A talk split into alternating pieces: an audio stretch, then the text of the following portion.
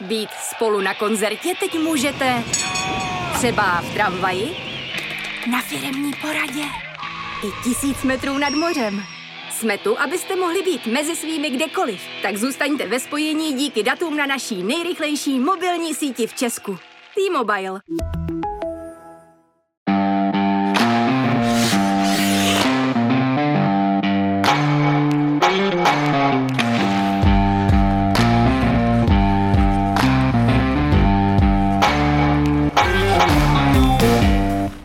Dobrý den, vážní posluchači, vítáme vás u dalšího dílu hokejového podcastu, který nese název Za mantinelem a už tradičně vás jim provázejí Martin Kézer a Robert Cára. A já začnu trochu osobně. Píšu o hokeji od roku 1990 a té věty, kterou za chvíli budu nucen říct, jsem se vždycky trochu bál. Ale říkal jsem si, třeba ji nezažiješ, třeba ji nebudeš muset použít. Několikrát jsem si ji v duchu už formuloval, ale nikdy se naštěstí nenaplnila. Teď po Pekingu ji říct musíme. Český hokejový tým chyběl na velké hokejové akci ve čtvrtfinále. Chyběl mezi osmičkou nejlepších. Stalo se mu to poprvé v historii. A když se něco stane takhle smutného poprvé, tak je to vždycky bolestivé a vždycky nepříjemné. A já asi musím položit tu otázku, na kterou se tady dneska budeme snažit trochu zodpovědět. Proč? Proč se to, Roberte, stalo? No já myslím, že to k tomu směřovalo. Uh, toho, co se zbál říct, ale už si to, sám to přiznává, že jsi to v hlavě několikrát formuloval, tak se mi zdá, že bylo jenom otázkou času, kdy tohle to uh, nahlas budeš muset říct, nebo budeme muset uh, veřejně napsat. A my to samozřejmě můžeme rozdělit uh, na dva pohledy. Jeden je ten aktuální, to, co se stalo v Pekingu, a druhý je ten, v jakém stavu český hokej je. To, co se stalo v Pekingu, samozřejmě plynulo z nějaké situace. My, když jsme tady mluvili spolu naposledy, tak jsme řešili právě výhru nad Švýcarskem v základní skupině, ale už jsme tak trochu varovali. Nebyli jsme úplně optimisté, říkali jsme, že tam ta radost je jako napůl, že eh, by to mohl být zlomový moment, ale že tam byla řada ale. Eh, no, ale ta řada těch ale se naplnila. Myslím si, že jsme velmi často i v článcích poukazovali na to i tady v našem podcastu, že tým neuměl úplně zareagovat na nepříznivý vývoj, možná nebyl tak eh, psychicky odolný, možná jsme na něm neměli tak silné charaktery, o kterých eh, eh, konec konců i před turnajem mluvil trenér Pešán. Určitě se shodneme na tom a předpokládám, že v podcastu na to k tomu dojdeme, Eh, je osoba Šimona Hrubce, která eh, se neproměnila v tu neprostupnou zeď eh, typu Haška Vokouna při těch velkých vítězstvích v poslední době. No a pak je samozřejmě odpověď nebo ten pohled druhý a to, v jakém stavu český hokej v posledních 10-15 letech je. A to samozřejmě za to není výnik Filip Pešán, není na ní výnikem ani Petr Nedvěd, ale je to prostě nějaká vládnoucí garnitura, která na svazu je. Je fakt, že z tohohle druhého pohledu proto jsem se asi bál, e, protože taky mám pocit, že se to nezadržitelně blížilo a oba velmi dobře víme, jak těsně jsme to odvraceli. Dokonce jsme to odvraceli už v té době, kdy která pak skončila zlatem. Oba jsme byli na šampionátu v Německu, v Mannheimu a v Kolíně nad Rýnem a víme, v jakých situaci jsme se nacházeli a jak strašně málo chybělo, abychom v tom čtvrtfinále vůbec nebyli. E, to, že se to tehdy vybralo, jak já říkám, tu zatáčku, že ten Ružičkový výběr vybral, e, něco mluvilo o charakteru toho týmu, něco mluvilo o tom, jak se ten tým k tomu postavil, jak to trenér zbláznil, protože jestli něco Vladimír Ružička uměl, a záměrně možná říkám uměl, protože se mu to v Litvínově teď nedaří, uměl, tak je zbláznit a vybláznit mužstvo, aby žralo let, ale taky si musíme říct, že to byla velká dávka štěstí. A v poslední době se od toho národního týmu to štěstí odvrací, ale pořád se mi dere do hlavy ta, že štěstí přeje připraveným, že jo. Takže E, máš taky pocit, že jsme neměli štěstí, nebo jsme mu nešli naproti? Uh, je otázka. Já moc nemám rád tady tohoto, že štěstí přijde připraveným. A samozřejmě, pokud se vám daří, hrajete s nějakou lehkostí, tak vám tam spadne, jak se říká, úplně všechno. Eh, takže častokrát vyhrajete 6-0 a nenadřete se a pak je zápas, kdy to prostě nejde. Každý, kdo hrá kolektivní sport, tak to zná. E, nicméně je to danou, daný spíš nějakou křečí toho, že moc chcete e, dát ten gol a tak dále. A naopak, když hrajete s, s určitou lehkostí. Já nemám moc rád, abychom se dívali na to, jestli jsme měli štěstí, jestli, jestli za to může někdo jiný, nějaký jiný vnější vliv. Konec konců i v hodnocení, myslím, Petra Nedvěda po tom turnaji se objevilo, že jsme neměli štěstí na to předkolo, že jsme dostali zřejmě nejsilnějšího soupeře, kterého jsme mohli dostat, ale Uh, už to, že jsme do toho předkola šli, šli jsme do něj ze třetího místa ve skupině, uh, no tak jsme tomu štěstí úplně nešli naproti. Uh, mohli jsme mít jako mnohem přijatelnějšího soupeře, pokud bychom porazili Dánsko a kráčeli, a kráčeli jsme po nějaké jako jednodušší cestě. To, to prostě ten tým uh, a takže jako tady se nedá mluvit o nějakém štěstí, o nějakých jako vnějších okolnostech ten tým je tam sám za sebe, uh, bojuje a můžeme říct, jestli uh, ten trenér mohl udělat nějaké změny, uh, jestli mohl zareagovat dřív, jestli se třeba měl vyzkoušet Patrik Bartošák v brance, ať už třeba při zápase s Ruskem, kdy jako Šimon Hrubec dostal několik laciných branek, jestli třeba k té změně na pozici brankáře mělo třeba dojít už v průběhu toho, nebo mělo dojít v průběhu toho kvalifikačního zápasu se Švýcarskem, třeba za stavu 1-3, který mohl být jako takovým nakopávákem pro ten tým. Velmi Což často, se často dělá. Velmi často se to dělá, neviní se z toho jako ten golman, ale jde o nějaký impuls pro, to, pro ten tým. Můžeme se bavit třeba o situaci, která mě zaujala pět a půl minut eh, před koncem zápasu se Švýcarskem. Uh, zahrál soupeř Icing, uh, hra se samozřejmě přesunula do jeho obraného pásma, uh, hráči švýcarství velmi jako oddechovali, bylo vidět, že nejsou úplně, úplně fresh. A v tu chvíli jsem očekával, že trenér Pešán sáhne k powerplay, protože za ten stav byl 1-3 a bylo pět a půl minut do konce, takže pokud jsme chtěli jako něco změnit, pokusit se o nějaký zázrak, no tak kdy jindy na co čekat a kdy jindy to zkusit, než, než právě v ten moment. On zůstal konzervativní a následně asi za, za, za pár desítek vteřin uh, jsme inkasovali na 4-1 a mně to přišlo jako takový symbolický trest za ten, ten konzervatismus, za to, že se s tím nepokusí něco jako rázněji udělat. No a dostáváme se asi k první příčině, kterou si už naznačil, o které se bavíme. Já ten pocit mám taky, že se s mužstvem vlastně nedařilo nic udělat. E, protože, už to taky říkal, týmový sport e, vyžaduje, aby se do toho mužstva sahalo, nesahalo, e, aby se s ním něco dělalo, aby se provokovalo, nakopávalo, dával mu ten impuls. A já mám pocit, že nám jako paradoxně vlastně ten zápas s Ruskem, nebo s tím ruským výběrem, ať mluvíme korektně, eh, trošku ublížil v tom směru. Já jsem z toho utkání měl od začátku pocit, že ty Rusové k tomu přistoupili tak, no tak si jdeme jako zahrát, no tak my ty Čechy nějak porazíme. Pak e, přišlo poměrně přísné vyloučení Voronkova na pět minut a do konce utkání. My víme, že tohle je moment, e, který může převrátit zápas.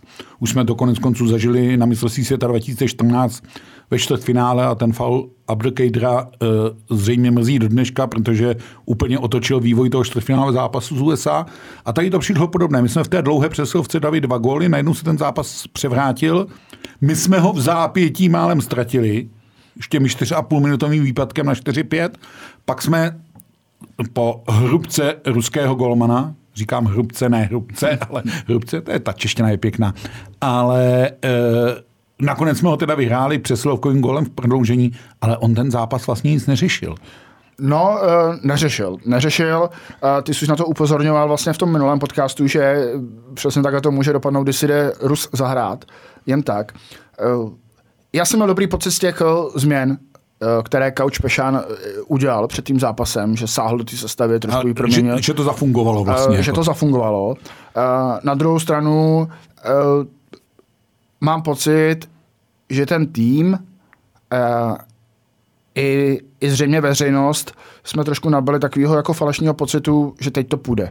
Hmm. Že to je všechno v pořádku a že jsme si navědomili, že prostě uh, Rusové jako nepotřebovali hrát na úplně 100% a, a že prostě měli jsme, ano, štěstí, ale štěstí pře, připraveným nebo nepřeje, nebo jak to říkám, prostě byl tam ten moment uh, těch, těch přesilovek, hmm. uh, které se dařily. A, a zároveň jsme hráli proti soupeři, který nebyl úplně tak jako uh, pečlivý, skon, defenzivně, skoncentrovaný. defenzivně skoncentrovaný, no, to bych, tak bych to řekl. Asi, uh, ano. To, co jsme tady řešili už jako v, v minulých dílech, to znamená, jak jsme se celkem jednoduše uh, chytali do dánských a švýcarských uh, defenzivních pastí, tak prostě se, se potom objevilo v tom, uh, v tom kvalifikačním zápase. Ano, a máš pravdu a souhlasím s tebou, že nám do jisté míry uh, ten zápas proti ruskému výběru uh, ublížil.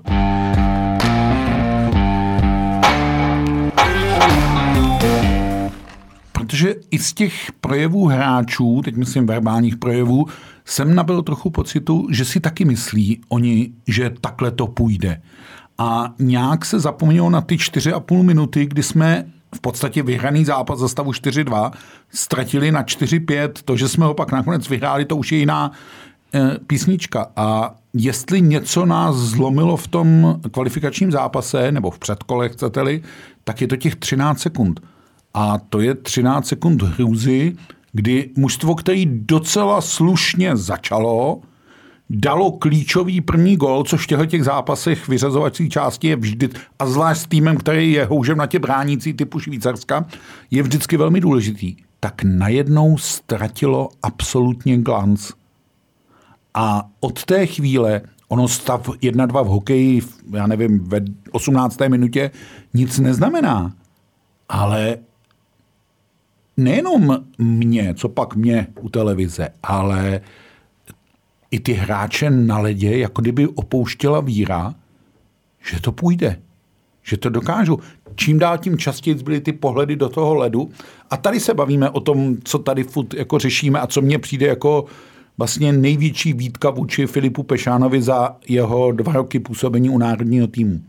Neschopnost zareagovat na nepříznivý vývoj, něco razantně změnit a neoddat se tak trpce osudu, abych tak řekl. Bylo taky čekání na porážku.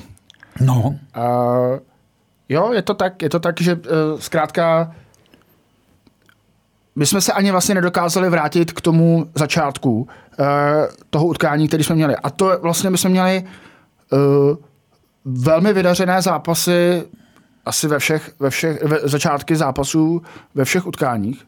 Myslíš olympijského turnaje? Olympijského turnaje, s čím jsme měli v průběhu té sezóny, sezóny obrovský potíže. obrovský problémy. A, vlastně jsme tadyhle jako na každého toho soupeře vlítli uh, celkem jako slušném tempu, ale nedokázali jsme z toho jako vytěžit to, abychom, abychom prostě vedli uh, po první třetině 2-0 a, a mohli nachystat tu past, tu defenzivní past na toho soupeře my. Ano, a mohli aby... se držet vlastně té své hry, že jo? Když už neumíme reagovat eh, na to, co se děje na ledě, no tak eh, postavme to na tom ledě tak, aby jsme na to reagovat nemuseli, aby jsme byli my, kdo to udává, to tempo. Jako.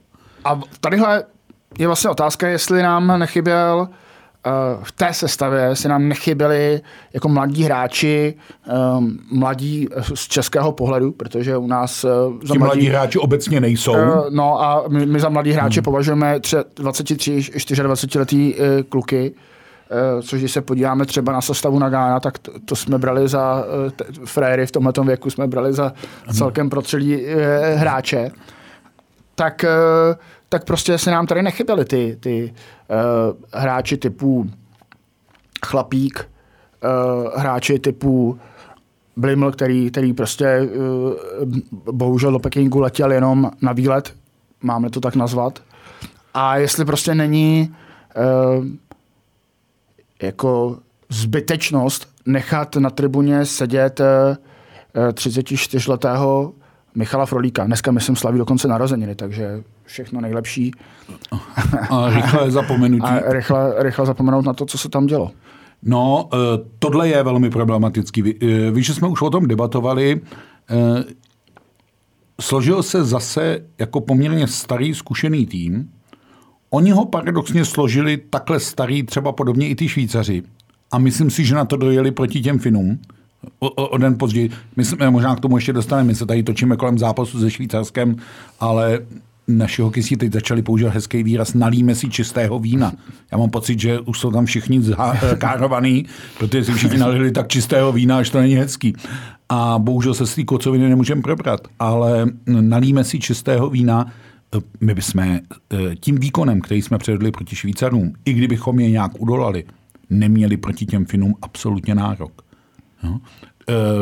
To byl ještě další level vejš, a uh, ty jsi už to psal, jestli z tohohle úhlu pohledu není ta porážka nakonec lepší, že přišla ještě před tím čtvrtfinále, než abychom se plácali po zádech. Ale já se ještě vrát, zkusím vrátit na ten pekingský let. Uh, na tomhle jsme se asi shodli, že to mužstvo nezreagovalo. Je to do jisté míry z oblibu tady říká, že nejsme ani jeden virolog, ale taky nejsme ani jeden hokejový trenér. Ale za ty léta už jsme tak nějak něco okoukali a e, myslím si, že tohle je právě věc toho trenérského týmu. A teď do toho zatahuju i ty asistenty a e, každý, kdo stojí na té střídačce to mužstvo trochu napumpovat. Já nejsem úplně příznivcem debaty, která se rozvinula po mistrovství světa v Rize, jestli má Filip Pešán emoce nebo nemá. Eh, pamatuju trenéra, eh, velmi úspěšného trenéra, totálně téměř bez emocí Luďka Bukače.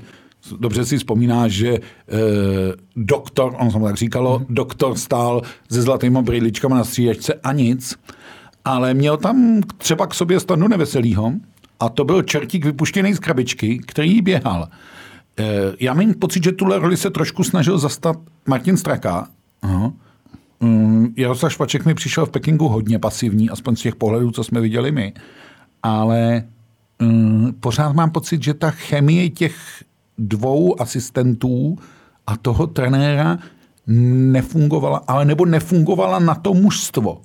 Oni o sobě, a teď je otázka, jak moc je to upřímný a neupřímný, oni o sobě mluví celkem uh, pozitivně a uh, chválí se navzájem, ale venkovně to na mě jako nepůsobí. A jsme zase u toho jednoho druhého problému českého hokeje, který podle mě je, ono to vevnitř údajně je všechno fajn, ale navenek nic fajn nepůsobí.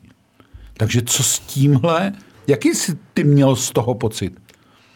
Teď jsem si vzpomněl na jednu republiku z mého oblíbeného filmu Vesničková středisková. Uh, ono to víno, co s nám přece není úplně tak čistý.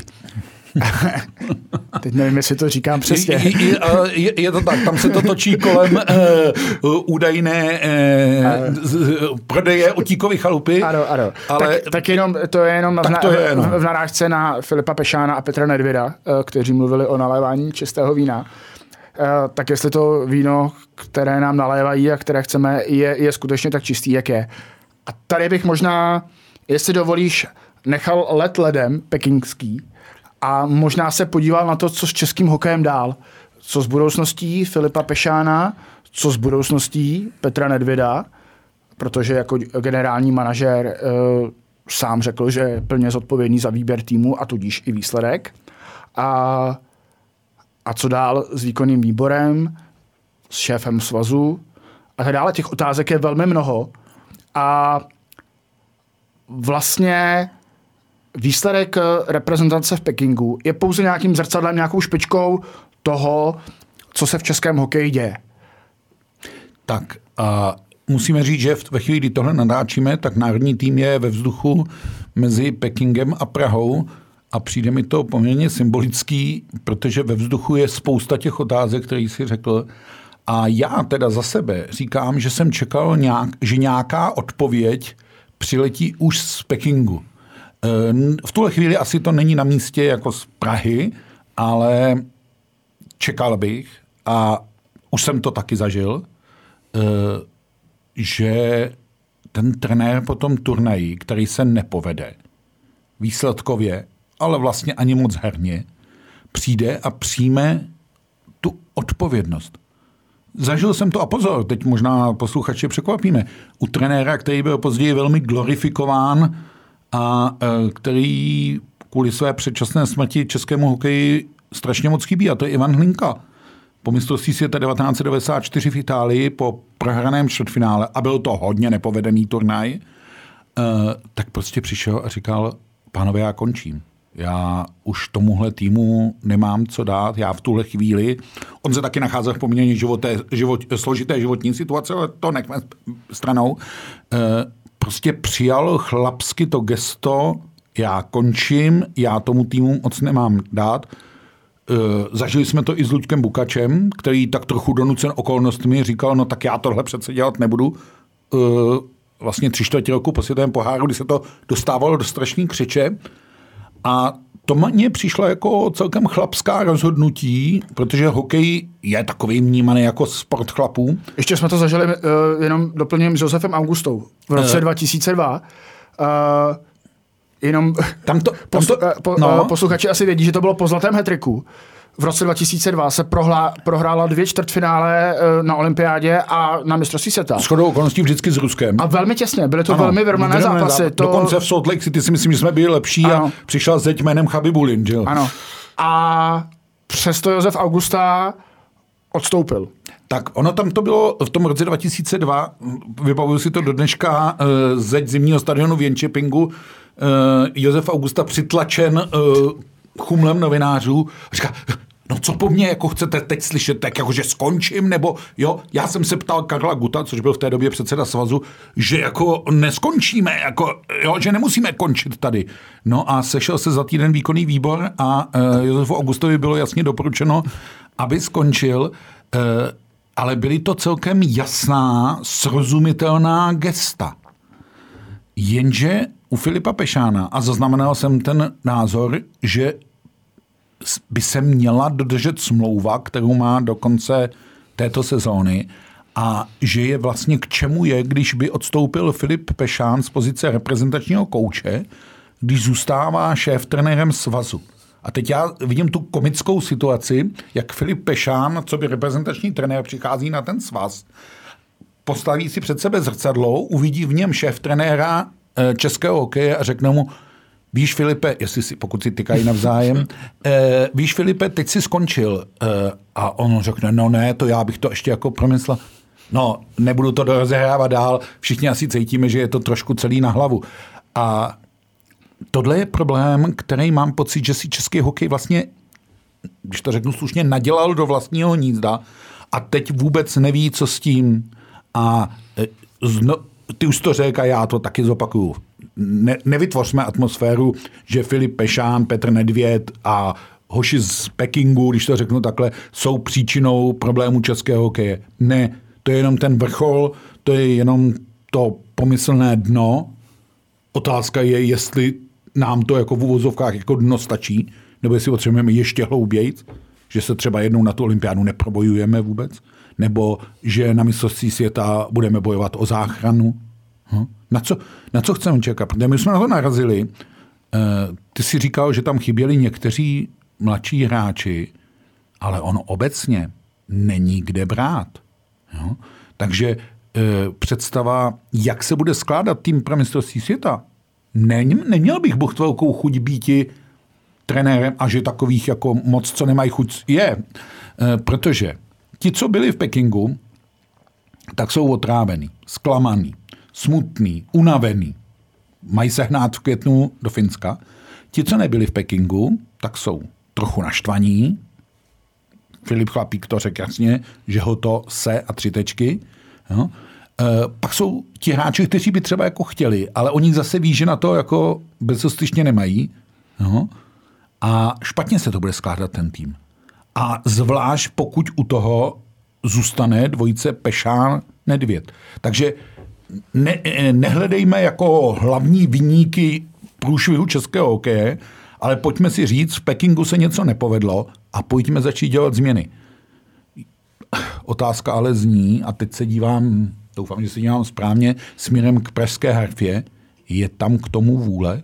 Má těch jedenáct pánů ve výkonném výboru, kteří jsou, pozor, v mnohých případech slavní bývalí hokejisté, spojeni s řadou klubů extraligových nebo prvoligových. Má tu vůli s tím něco dělat a není ta vůle o tom, že by se mělo říct, on už to říkal včera v eh, našem studiu Ledový Peking uh, Alois Hadamčik, neměla by být konference, která má být v červnu, případně v červenci, skutečně volební a nemělo by se to zamést, nechci říkat záměrně vymést, ale mělo by se, nemělo by se zamést před tím Prahem úplně dokonale.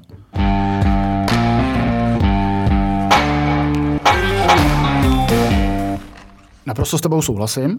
A zase bych to možná rozdělil do dvou fází, tu moji odpověď nebo tvoji reak- re- moji reakci na, na tebe. A, a to je jednak. Myslím si, že Filip Pešán za týden, možná za dva, už nebude reprezentačním kaučem. Myslím si, že výkonný výbor na to zareaguje, že ho odvolá, že vnímá, jakousi kriti- že vnímá kritiku veřejnosti a, a vnímá, že prostě výsledky nebyly úspěšné. Pokud by tohleto Filip Pešán ustál, tak uh, velmi pochybuji o jako erudici uh, 11 členů výkonného výboru. To je zajímavá myšlenka. Dovol mi chviličku se u ní zastavit. Já vždycky říkám, že se sázím, když jedině v tom případě, když věřím, že vyhraju, abych jako z toho něco měl. A malinko mě můj pesimismus a skepticismus a znalost prostředí českého říká, jestli se s tebou nemám vsadit. Jako. Já se bojím o jedinou věc a souhlasím s tvým názorem, jednoznačně, ale bojím se o jednu věc, že se fakt řekne, pojďme dodržet tu smlouvu a tak dále a tak dále. A ono to má ještě ty dvě konotace. První je to zvláštní setkání Filipa Pešána s Filipem Pešánem na tom svazu a ta druhá konotace je, kdo tu hlavu na ten špalek dá, protože jsme v situaci, že je konec února a my nemůžeme udělat to, že eh, teď si představme, že jsme my dva ten výkonný výbor, my nemůžeme říct, hele, tak Pešána s Nedvědem od toho vyndáme, my musíme zároveň říct, tak koho k tomu dáme. Ještě tam bude velmi důležitá eh, role Petra Nedvěda jako generálního manažera, který má jmenovat uh, realizační tým, tým vlastně, ano. Takže i od něj vlastně bude důležitá zpráva pro ten výkonný výbor, co on s tím chce dělat, protože za, za to je vlastně placen, aby, eh, aby vlastně výkonnému výboru uh, po každé akci, když to tak zjednoduším, řekl, tohle se povedlo, tohle se nepovedlo, tohle s tím budeme dělat. Je to zvláštní schizofrenní situace v, českém jako hokeji, podle mě nepovedená, no. za mě hybridní. No. K tomu se možná, taky... taky jsme to řešili, možná se k tomu ještě dostaneme. Ale od něj by mělo přijít nějaké jasné stanovisko od uh, Petra Nedvěda. Uh, nepovedlo se to, Filip končí proto a proto. A, a já dávám svoji pozici v šanc, uh, výkonný výbor, uh, ať hlasuje o mě. Takže jestli jsem dobře pochopil vlastně způsob práce generálního manažera a trenéra národního mužstva a celou tu hierarchii, tak trenéra Filipa Pešána by neměl odvolávat výkonný výbor, ale měl by ho odvolat generální manažer a generální manažer by měl být zodpověden výkonnému výboru. Ano, tohle zní logicky, ale e, je ti jasný, že tohle se mohlo odehrát v Pekingu e, čtyři hodiny po zápase? Mohlo, na, a nebo nehrálo, řekněme si jasně, to. Na druhou stranu jako pochopím, že nechtěli dělat jako nějaký jako, jako unáhlený gesta. Laciný gesta. Laciný jako gesta třeba, eh, byť bych je třeba čekal, ty, ty chlapský aférový, eh, můžeme spekulovat o tom, jestli, eh, jestli zkrátka, když trenér odstoupí sám, jestli má nárok na, na odstupné, anebo když je vyhozen, tak, tak mu náleží odstupné v rámci té hmm. smlouvy. Eh, a teď nechci vůbec eh, Filipa Pešana ani Petra penězích. Že, že se řešíme o penězích, ale čistě jako z nějakého právního a formálního hlediska uh, oni mohou vědět, že zkrátka, když uh, tohleto uh, když je vyhodí, řeknu to výkonný výbor, tak zkrátka mají nárok na, na nějaký odstupní. Otázka jenom je, promiň, ono se to dá ale formulovat i tenhle postoj jako jinak. Jo? Ta, e, mám pocit, že Filip Pešán z té otázky utíkal úplně A musím říct, že jedna věta mě trošku jako podráždila, že velká očekávání fanoušků způsobují e, křečovitost a napětí uvnitř národního týmu. No tak ať to nehrajou. No. To, mě, to mně přijde prostě mm, hodně zvláštní způsob alibismu. A Petr Nedvěd řekne, když mě odvolají, nemám s tím problém. Jenže já mám pocit, že výkonný výbor, a to ti chci zbourat tu tvoji logickou strukturu, že výkonný výbor na to bude jako nahlížet, my budeme projednávat celou olympijsk, celé olympijské vystoupení a celý realizační tým. A tady se ukazuje, jak je ten projekt, který se přinesl v létě. A já to řeknu úplně natvrdo. Já si myslím, že se přinesl jenom proto, že po mistrovství světa v Rize, kde ten tým nefungoval moc ani vnitřně, o tomhle zatím zprávy z Pekingu nepřichází, jako, eh, byla obava, aby hráči NHL eh, neodmítali Filipu Pešánovi účast, protože s některými typu uh, Filipa Hronka, jako Bavrány se tam dostal do konfliktu. A proto byla posílena úloha Petra Nedvěda. Vůbec se nedomyslelo, jak by to mělo fungovat a vůbec to nebylo počítáno pro variantu, že na olympijské hry pojedou hráči z Evropy. Takže celý se to pominulo, už jsme tady taky o tom mluvili, ve chvíli, kdy e, se mělo na Černovan Cupu rozhodovat o tom, kteří hráči si o tu nominaci řeknou, tak Petr Nevy v zámoří pozoroval hráče NHL. Ale třeba se to vyplatí k tomu, aby eh, měl kdo do Finska přijet. Třeba vlastně uh, hráči z NHL, kteří úplně nebudou teďka zatížení tou uh, čerstvou zkušeností, ať už z turnaju do Hockey Tour, ať už uh, samozřejmě z olympiády, tak najdou po sezóně uh, chuť přijet na mistrovství světa.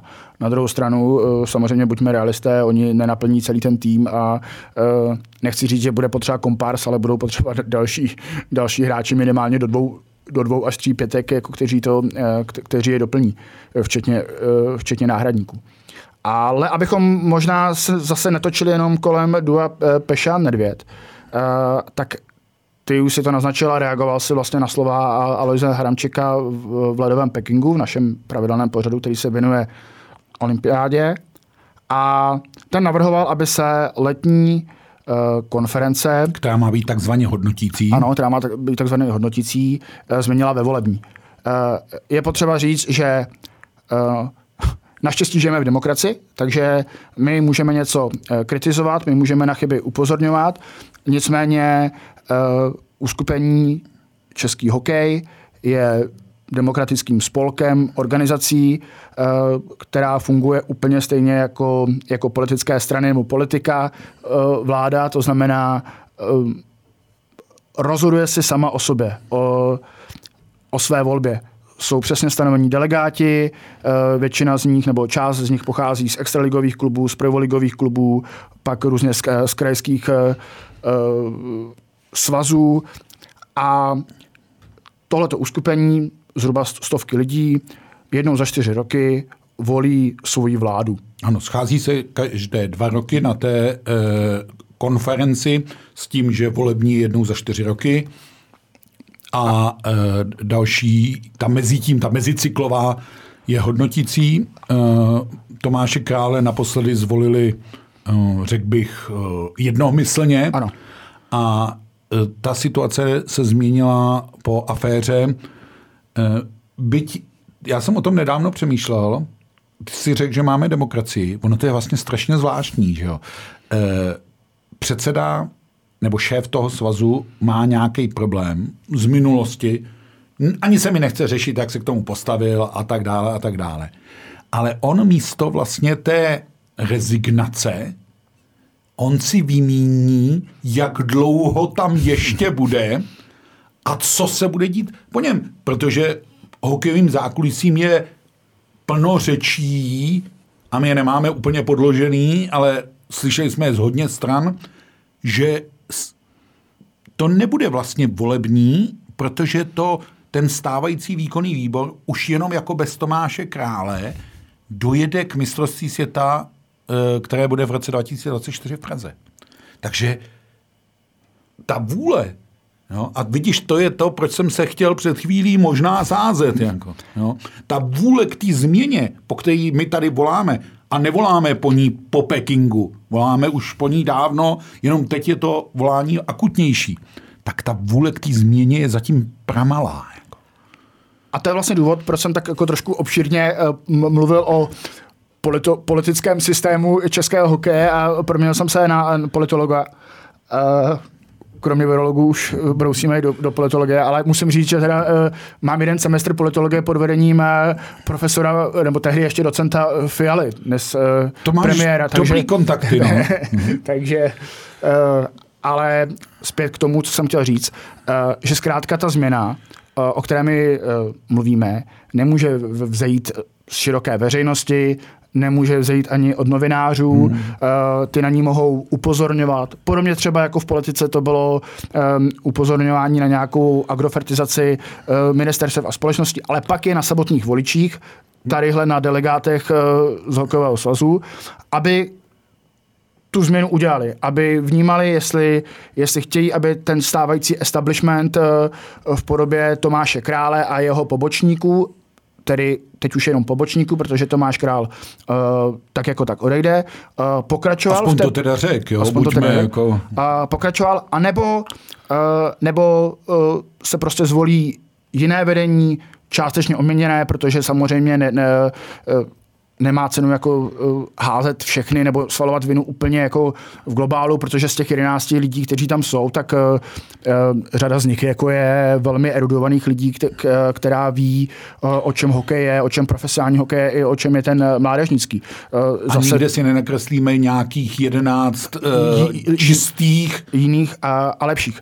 Ale vlastně uh, podobně jako fotbal měl svoji evoluci, když, to tak, když si na to vzpomenu, tak taky jako vlastně věděl, že aby mohl dojít k nějaké změně, musí nejprve vyhrát v těch uh, krajských uh, volbách a jít tou postupnou cestou. Ale musí vytvořit si nějaký program, uh, a která tu změnu popíše a definují. Hmm. A já mám teďka jenom pocit v tom, že nevidím nikoho, kdo by, máme to říct, ten prapor pozvedl a, a chtěl vyvolat tu změnu, ale nějakou konkrétní, která bude mít uh, jasně definované body, co má být jinak, uh, v čem máme lépe pracovat s mládeží, uh, jaká má být struktura uh, mládežnických soutěží, uh, jaká ta struktura bude dlouhodobá, aby se to neměnilo uh, z roku na rok. Uh, zkrátka, jakousi vizi, kam český hokej následujících deset let uh, povede a bude směřovat. A, a klidně řekl na tvrdo, uh, vážení fanoušci, milí delegáti, my následujících 10 let, možná 15, prostě nevyhrajeme medaily. Hmm. Respektive nevyhrajeme medaily, která by vzešla z nějakého systému. Může hmm. se stát, že, že, vyhrajeme, že vyhrajeme haluzovou medaili um, typu mistrovství světa 2010, kterou prostě můžeme uh, při hluboké úctě k těm hráčům, jak tam bojovali, jak, jak se z těch, eh, chtěl jsem použít prostý slovo, ale eh, posluchači asi vědí, zvedli a došli tam. A já tady jako bohužel teďka momentálně nevidím nikoho, kdo by ten uh, prapor zvedl, kdo by řekl, uh, problémy jsou takový, takový a takový a chceme je dělat tak, tak a tak. Mám pocit, že většina z těch uh, možná uh, lidí, kteří by mohli mít určité revoluční myšlenky, tak jim stačí ta práce v klubu. Stačí se obdělávání toho svého políčka a nejít jako ven mimo to, mimo to svoje prostředí, mimo možná v uvozovkách komfortní zónu a tak. Já měl teďka takovou uh, lehkou přestřelku s Petrem Dětkem na Twitteru, uh, zdravím ho a Eh, který vlastně hnedka po tom zápase vyťukal na Twitter, eh, jsou potřeba razantní změny v českém hokeji. A vlastně mi to přišlo jako velmi jako prázdný. Eh, od člověka, který teda je Mám hluboký respekt tomu, co v rámci biznisu svého udělal, velmi úspěšný. Mám hluboký respekt tomu, jak pozvedl Pardubice, eh, které jako skoro mířily do, do, do první ligy a eh, dost možná pod vedením magistrátu by se z toho nikdy nezvedli a, a on zase jako z nich vybudoval ten, ten Hacketown. Ale tohle je, je prostě pro mě jako prázdný, eh, prázdný kliše. A, a pro mě tam, tam reagoval eh, na Twitteru, jestli třeba bude kandidovat na, na předsedu svazu a podobně. A on řekl, podpořím změny, které musí přijít. A vlastně si říkám, jo, a ty změny jako půjdou okolo Pardubic, eh, jako, jo, eh, my, my ty změny musíme do někoho personifikovat. Hmm. Někdo je musí představovat, někdo je musí vytvořit. A to prostě neskončí v tom, uh, ano, sociální sítě jsou samozřejmě má, má omezený prostor, takže chápu, jako co tím chtěl vyvolat jako za diskuzi. Ale musí tady být někdo, jako kdo, kdo, teda, kdo opravdu jako vytvoří nějakou vizi, něco, kam ten hokej bude směřovat.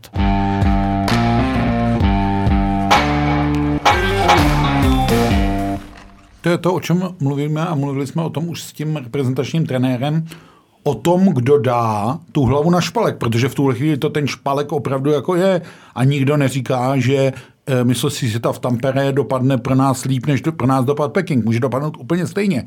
A ta myšlenka, co si říkal, ano, vážení fanoušci, smyslte se s tím, že jsme spadli na hluboké dno a potřebujeme z něj český hokej vyhrabat, je vlastně nesmírně nepopulární, protože ti nepřinese žádné plusové body. A teď já to srovnám, jak si říkal, ty volby politický a tu hokejovou konferenci. Já tam vidím jeden malinký rozdíl, ale on není možná jenom malinký. Eh, v těch volbách ti jdou volit o té politice podporovatelé té politiky, myslím té konkrétní nějaké vládnoucí, ale i odpůrci. Na té hokejové konferenci se vlastně v drtivé většině sejdou lidi, kteří tam byli nějakým způsobem svázáni. A těch revolucionářů, zažil jsem to na minulé konferenci, těch revolucionářů je tam strašně málo.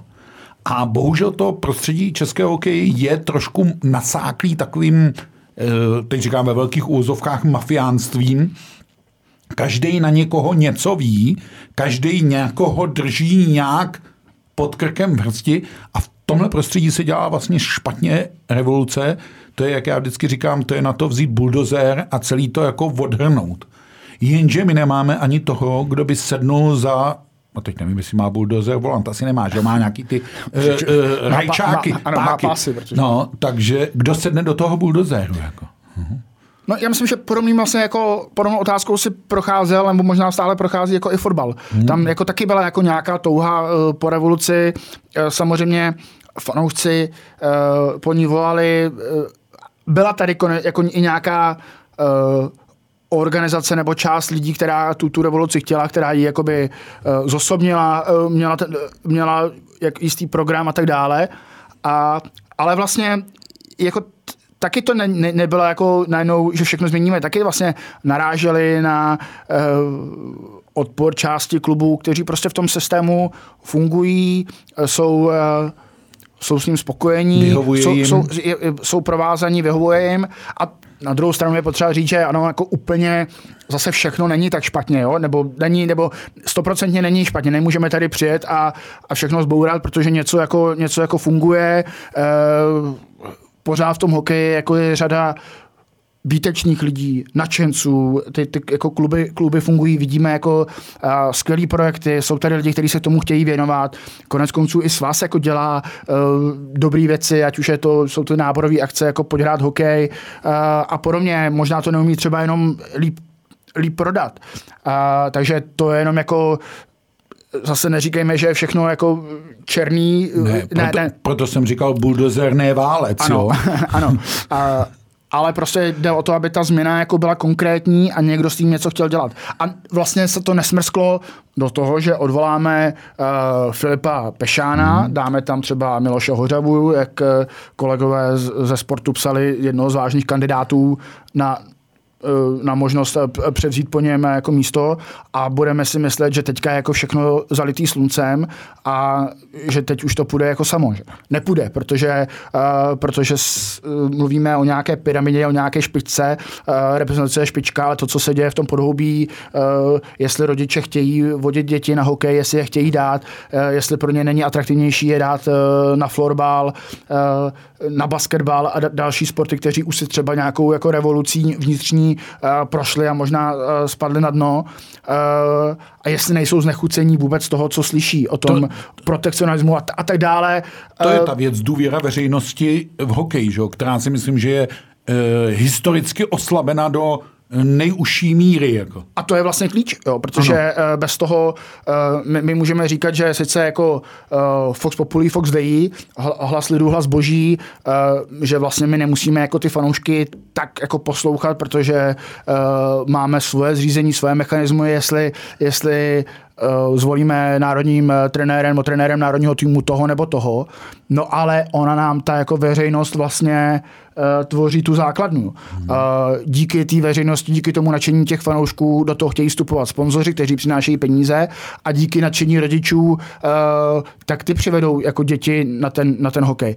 Já, já, já sám to teď vím z vlastní zkušenosti, protože mám děti 7 a 5 let, uh, udělali nám krásný kluziště před školou v obci, kde bydlím a děti se zamilovali prostě do bruslení a, a chtěli by hrát hokej. A já vlastně nevím, uh, jestli, jestli chci obětovat uh, to, co, co o hokeji jako vím a slyším, proto aby ho hráli, a, anebo prostě uh, raději jako zůstaneme u fotbalu a u tenisu, které, který dělají.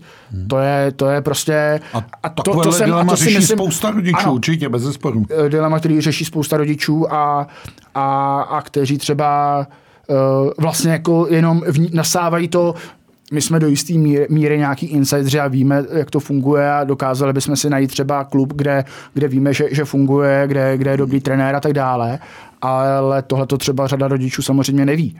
A pak má uh, velmi negativní zkušenosti, kterými se i sdělují a o kterých jsme psali i, i na webu a tak dále a tak dále. Už jsme hrozně dlouhý, protože jsme se uh, dostali trošku. do zuřivé debaty, která by mohla, to by mohlo být nepřetržitý online vysílání a nevím, kdo by to s náma vydržel. Možná to měl Okamura, to je takový teďka řečník. Že, by, že bychom to vzali v duchu parlamentu, to já nedám. 6 hodin v jednom kuse, to prostě nedám. Eh, a to už vůbec nemluvím o obsahu. Ale já mám pro tebe zase na konci jednu otázku. A, a tentokrát není jako vědomostní, tentokrát je typovací eh, ty už to naznačil, že si myslíš, že eh, Filip Pešán tuhle situaci neustojí a zřejmě neodstoupí sám, ale eh, bude mu vyjádřena nedůvěra a bude mu předčasně ukončena smlouva. Já si myslím, že by to bylo to nejrozumnější řešení za téhle situace, že by to byl ten dobrý signál vůči té veřejnosti a tak dále a tak dále. Ale kdo za něj No. A samozřejmě v médiích se teď objevuje spousta jména. To, to, to jsou takový, že můžeme tahat jména z klobouku. Jo? Já ti můžu říct, že eh, Craig Ramsey udělal výborný výsledek ze Slováky, tak ho pojďme přeplatit a tak dále a tak dále. Ale pojďme o tom zauvažovat reálně, eh, kdybych to bylo skutečně na nás dvou, jakože není, o to líp se nám to mm, doporučuje a typuje, tak koho bys tím trenérem národního týmu, a teď neřešme to, jestli by to přijal nebo nepřijal, ale koho bys oslovil? Komu bys to nabít? Protože eh, v tuhle chvíli to je asi na nabídku, to není na žádné výběrové řízení, které se ukončí 10. května, 11. května odjede tým na mistrovství světa. To je o tom, aby ten výkonný výbor přišel a nabídl. Možná vedeme debatu, o které za 14 dní skonstatujeme, že byla zbytečná, protože eh, výkonný výbor podpořil realizační tým, ale pojďme si tohle říct, abych nebyl alibista. Já jedno jméno mám a, a řeknu ho tady, to je férovka. A vůbec jsem s tím člověkem o tom nemluvil, takže doufám, že mu nedávám žádný polibek smrti, jako jo, ale uh, co ty bys udělal? Uh, paradoxně si myslím, že tady uh, by se mohl teď vyplatit ten model toho uh, kanadského jako scénáře, toho generálního manažera. To znamená, že generální manažer vybere nějaký tým, vybere nějaký asistenty a já sám bych asi v první řadě oslovil Václava Varadžu s tím, že samozřejmě ten člověk s velkou pravděpodobností do konce dubna bude hrát playoff nebo do pozdější fáze playoff s Třincem. A tudíž by nemohl být v rámci té přípravy toho, té reprezentace v jejich nasmouvaných zápasech v průběhu dubna a i to, že vlastně konec konců KHL nám eh, jej končí už, nebo teda základní část už se nedohraje a už bude jenom playoff, to znamená, eh, najde se řada hráčů, kteří třeba půjdou do těch kempů, ty kempy budou muset... Oni se na druhé straně všichni si téměř nachází angažma. Jasně. Ve Švédsku Až... mám pocit, že celý Chabarovsk a Vladivostok se přelévá do švédských klubů, když to zaznamenáváme. Ano, ano. A, takže, takže eh, já bych oslovil Václava Varadu, ale je nutno tady mít velmi silné asistenty, které, kteří povedou ten tým v rámci té přípravy. Uh, to znamená Pavel Patera a i Miloš Hořava. Byť nevím, jestli zrovna Miloš Hořava by přijal tu roli toho, toho asistenta. Uh, umím si představit, že pro tu krizovou fázi, kterou můžeme jako nazývat mistrovství světa, by třeba byly uh, na stejné úrovni a to mimochodem Miloš Hořeva je velkým eh, zastáncem tadyhle eh, toho trenérského tandemu. Toho trenérského tandemu. Už jakoby od, uh, už si pamatuju, že i ve Znojmě tehdy jako jeho asistent Jan Votruba měl tehdy jako velmi široké pravomoce hmm. uh, kolem roku jako 2000, 2005 což nebyla úplně jako obvyklá obvyklá věc u nás. Takže eh, motáme se kolem těchto těch eh, tří jmén a samozřejmě eh, ano, a ještě musíme dodat, dodat že Miloš Hořava je vázán smlouvou ke Spartě. Byť, byť myslím je teďka aktuálně... Ve stavu marných, po operačním zákroku. No, Trochu si mě překvapil jedním jménem, protože to jedno jméno je to, který jsem já chtěl vytáhnout jako ten hlavní trumf. Já jsem o tom uvažoval v tom duchu právě. Varaďu máš zaměstnaného v Třinci, e, Hořavu máš zaměstnaného ve Spartě, najdeme i spoustu dalších jako trenérů zavázaných v těch klubech. A my potřebujeme trošku krizový management v tuhle chvíli. Takže to moje jméno, který jsem tady chtěl vytáhnout, je Pavel Patera.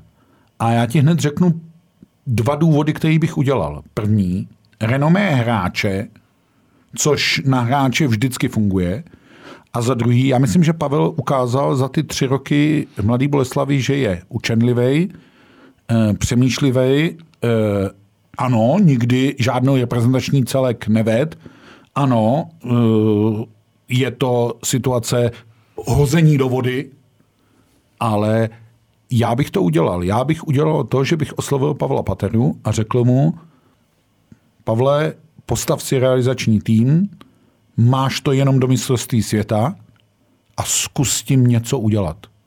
Dal bych mu takhle volnou ruku. Otázka je, že Pavel Patera odešel z Mladé Boleslavy a e, oni to teda chlapsky řekli, nebudeme komentovat, ale něco se v hokejových kruzích říká e, a vždycky, když někdo od někud odchází takhle narychlo, tak většinou to vyplývá z toho, že se na něčem neschod s, lid, s lidma, s názorem. Ono, když se my tady dojdeme k tomu, že se jako e, neschodneme, no tak taky velmi pravděpodobně někdo z nás odejde. Jo? Takže e, Pavel Patra má v tuhle chvíli výhodu, že je volný, má velkou hráčskou zkušenost a tu trenérskou bych mu uvěřil to působení Mladé Boleslavy.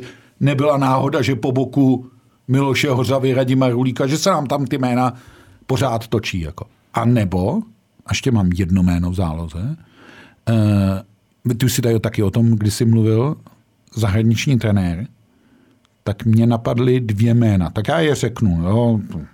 Snad mě ti dotiční pánové za to nebudou nenávidět. Jedno jméno je Ernest Bokroš, který má velký vazby k Česku, byť je to Slovák, a myslím si, že by byl nezatížen vším tím, a ještě máme jednoho člověka, který je velmi nezatížen a to je Pavel Gross, bývalý hráč Sparty, dneska trénující v Mannheimu.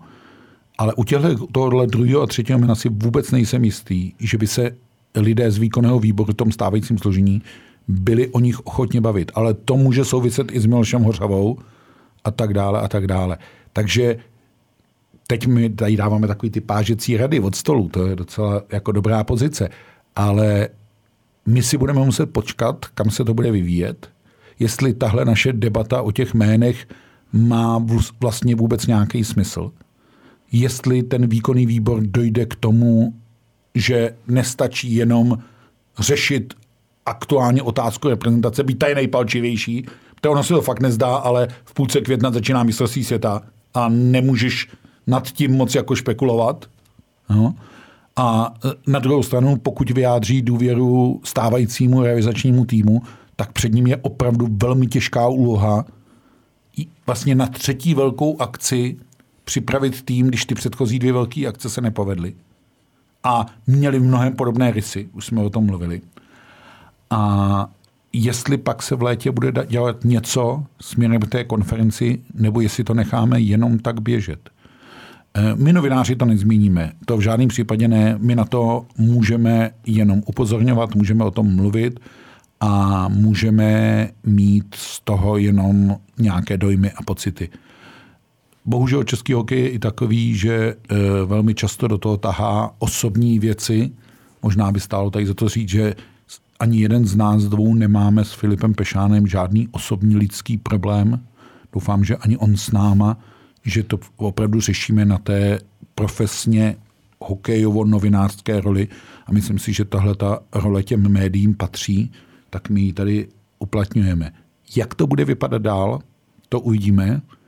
Eh, já myslím, že ještě příští podcast bude do značné míry olympijský, byť asi nebude třeba tolik o českém hokeji, ale o tom, co olympiáda ukázala. Myslím si, že eh, pro řadu lidí je překvapením, co předvádí slovenský tým a konec konců ty už to včera říkal, tak já tu myšlenku tady řeknu jenom veřejně do éteru. Eh, tam máme 10 hráčů z extraligy díky eh, slovenské reprezentaci ve hře. Takže i to je nějaká vizitka, že třeba jsme ty hráče v těch klubech, nebo ty vyrostli tady, protože Česká extraliga a občas Slovenskou extraligu v televizi sleduju, je na lepší úrovni než slovenská, to si musíme říct jednoznačně. A ti hráči, kteří tam jsou a hrají za slovenský národák, tak patří ke špičce eh, v České extralize. Když řeknu eh, jedno jméno, Petr Čerešňák, jeden z klíčových beků slovenského týmu v Pekingu a v Plzni by ho vyváželi zlatem, když to řeknu takhle. Takže to určitě ano. A uh, bude nás i zajímat, jak se rozleží um, lidem z vedení českého hokeje věci, jak se, co se bude dít a co se bude posouvat. Nebylo to dneska veselý. Ono to asi ani v nejbližších dnech a týdnech nebude veselý. Na druhou stranu... Tak zase po veselých historkách o Jaromíru Jágrovi, tak... Jsme eh, jako zvážněli, myslíš, jako? Ano tak uh, musíme počkat na nějaký padesátiny dalšího hokejisty. Jako, jo. Tomáš Plekanec trošku vytváří dojem, že je taky ochoten hrát do 50, ale jo. Je fakt, že dneska, myslím, 50 slaví Vláďa Vujtek, tak o něm by se dala... Mladší. mladší. Mladší, ano, tak o něm by se dala říkat řada veselých historik. Jo, jo, Tím to taky posíláme všechno nejlepší. A, a uh, bude asi zajímavé sledovat i závěr Extraligy, protože eh, vypadá to, že Kladno se chce bránit svému barážovému osudu. Eh, já jsem napsal, že ve Zlíně už můžou eh, chystat sestupové parté, to se vážně bojím, že tak skutečně situace se má, ale Kladno má v tuhle chvíli tu trojici Karlovy Vary, Litvínov, Olomouc na dostřel a bude to ještě strašně zajímavý. Takže určitě je v českém hokeji co sledovat, i přes tu kritickou notu, kterou jsme vedli. A myslím, že to říkával Jan Verich s Jiřím Voskovcem, na v lepších časech.